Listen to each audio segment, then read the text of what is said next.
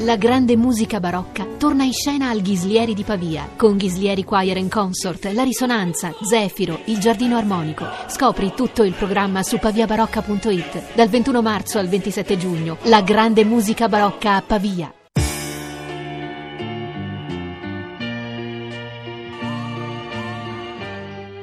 Cesare De Seta, che insegna storia dell'architettura all'Università Federico II di Napoli, ha dedicato diversi studi proprio alla questione del Grand Tour. Il primo fu nel 1982 un contributo alla storia d'Italia in Audi. L'ultimo è un libro pubblicato da Rizzoli due anni fa che con quel primo saggio condivide il titolo L'Italia nello specchio del Grand Tour.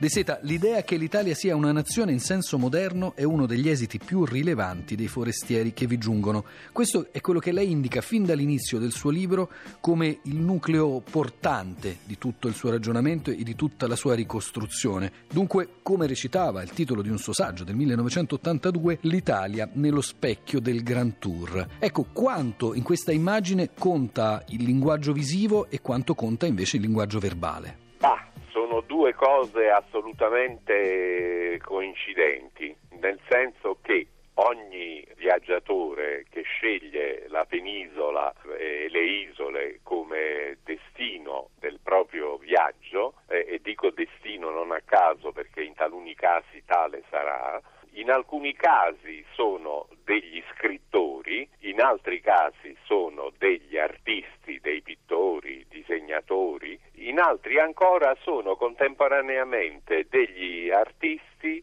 cioè dei pittori, come per esempio il caso più clamoroso e più celebre, quello di Goethe, e dei grandissimi scrittori, i quali accompagnano la loro scoperta dell'Italia attraverso due media che sono il vedere e che sono lo scrivere.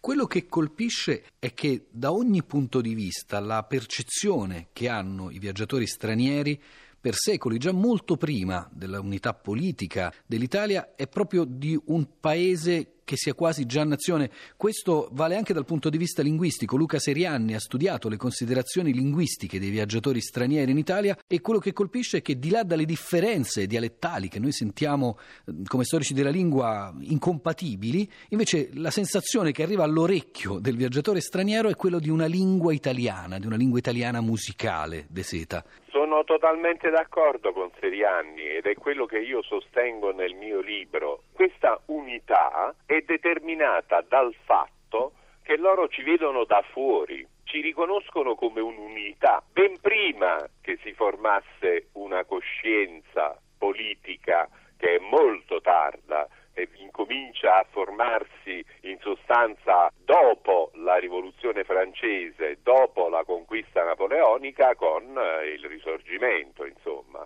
E la lingua ha una parte importante nella percezione dei viaggiatori e anche nella preparazione dei viaggiatori. Lei cita questo Of Travel del 1625, un manuale che ha fatto storia per anni, forse addirittura oltre i confini del secolo, un manuale di Bacon, e lui dice la prima cosa è che il viaggiatore deve conoscere qualcosa della lingua del paese in cui si reca. Quanti di questi grandi viaggiatori erano davvero in grado di parlare, di esprimersi e di comprendere l'italiano? ma ce sono alcuni, come per esempio Montesquieu, il quale arriva in Italia che ha una conoscenza diciamo non del tutto perfetta dell'italiano e nel corso del viaggio praticamente conosce perfettamente l'italiano. Il contatto con il paese passa attraverso la conoscenza della lingua, non solo, ma molti viaggiatori da Berkeley, per dirle un genio come Berkeley o Goethe, conoscevano l'italiano ben prima di arrivare in Italia perché avevano letto la grande letteratura italiana, avevano imparato attraverso il latino, molto spesso attraverso il latino, a conoscere quelli che erano i classici della letteratura italiana. Quindi l'aderenza tra lingua e visus è un'aderenza molto stringente. Buongiorno. Sono venuto a prendervi. Si deve partire subito per Pompei. Ah, è impossibile, noi... No, ma non potete mancare, è un'occasione unica, una cosa accaduta raramente dall'inizio dei nuovi scavi. Pensate che faranno un calco dentro il vuoto che un corpo umano ha lasciato nella lava. Mi dispiace. Oh, vi prego, dovete venire. Vedrete la forma di un corpo così come era allora, nel momento in cui fu sorpreso dalla morte. È un'esperienza indimenticabile, una possibilità unica. Devo insistere. Dopo mi ringrazierete, ne sono più che sicuro.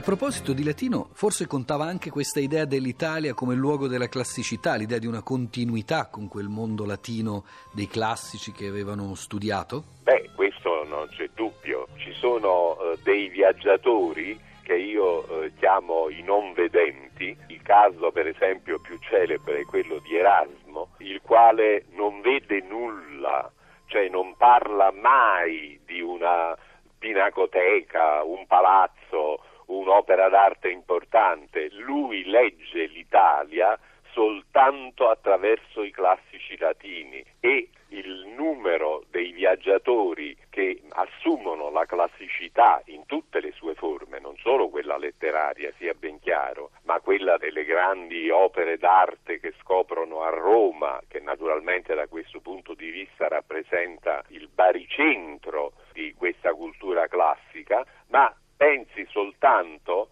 alla esplosione, vera, autentica rivoluzione che si accende, eh, un vero fuoco che si accende in Europa dopo la scoperta di Ercolano e Pompei. Quando finisce l'era del Grand Tour, Cesare De Seta? Ma a mio avviso, con le campagne napoleoniche, con il fatto che per eh, oltre dieci anni, cioè fino praticamente a Waterloo, l'Europa non è che non ci siano più viaggiatori, ci sono naturalmente tanti viaggiatori che viaggiano per l'Europa, ma quello che è il fiume di viaggiatori si interrompe e quello che accade dopo il 1815 con la fine dell'impero napoleonico, con la restaurazione, è un altro fenomeno, è un fenomeno che naturalmente ha mille addentellati con la tradizione plurisecolare del Grand Tour, ma che si chiama turismo. Quindi chiamiamo le cose con il proprio nome. Il Grand Tour è un'istituzione aristocratica fatta per eh, educare le nuove generazioni di Inghilterra, Francia, Germania, Russia e così via, ma è un fenomeno alto borghese o di ricchi borghesi che si possono permettere un viaggio fin alla Sicilia, come è, eccoci, un caso esemplare è quello di Gottfried Soime, illuminista eh, anomalo tedesco, il quale scrive un bellissimo diario che si chiama Spaziergang nach Syracuse, cioè viaggio fino a Siracusa nel 1802 ed è un povero in canna che porta i classici nella sua bisaccia, latini, che parla naturalmente italiano, ma che attraversa l'Europa a piedi, non va con la carrozza come Montaigne, come Montesquieu, come Gibbon o come Goethe. E scrive per questa ragione un testo che a mio avviso è tra i più originali perché lui non percorre le vie consolari, che sono naturalmente le più facili e anche le più lunghe, ma attraversa, secondo il, le sue predilezioni,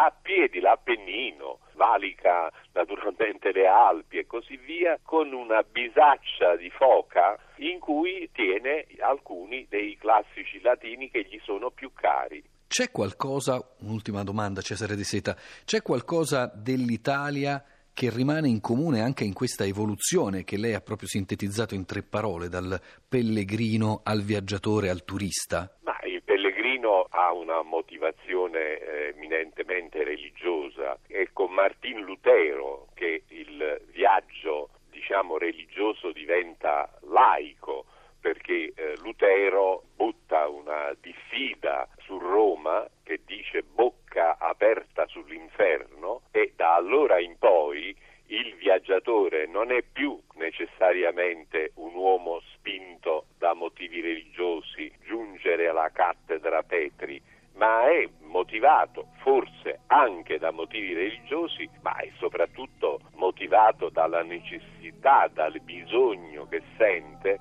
di conoscere l'origine della civiltà, perché questo è il punto. L'Italia è intesa dalla cultura europea come origine della civiltà di cui siamo parte.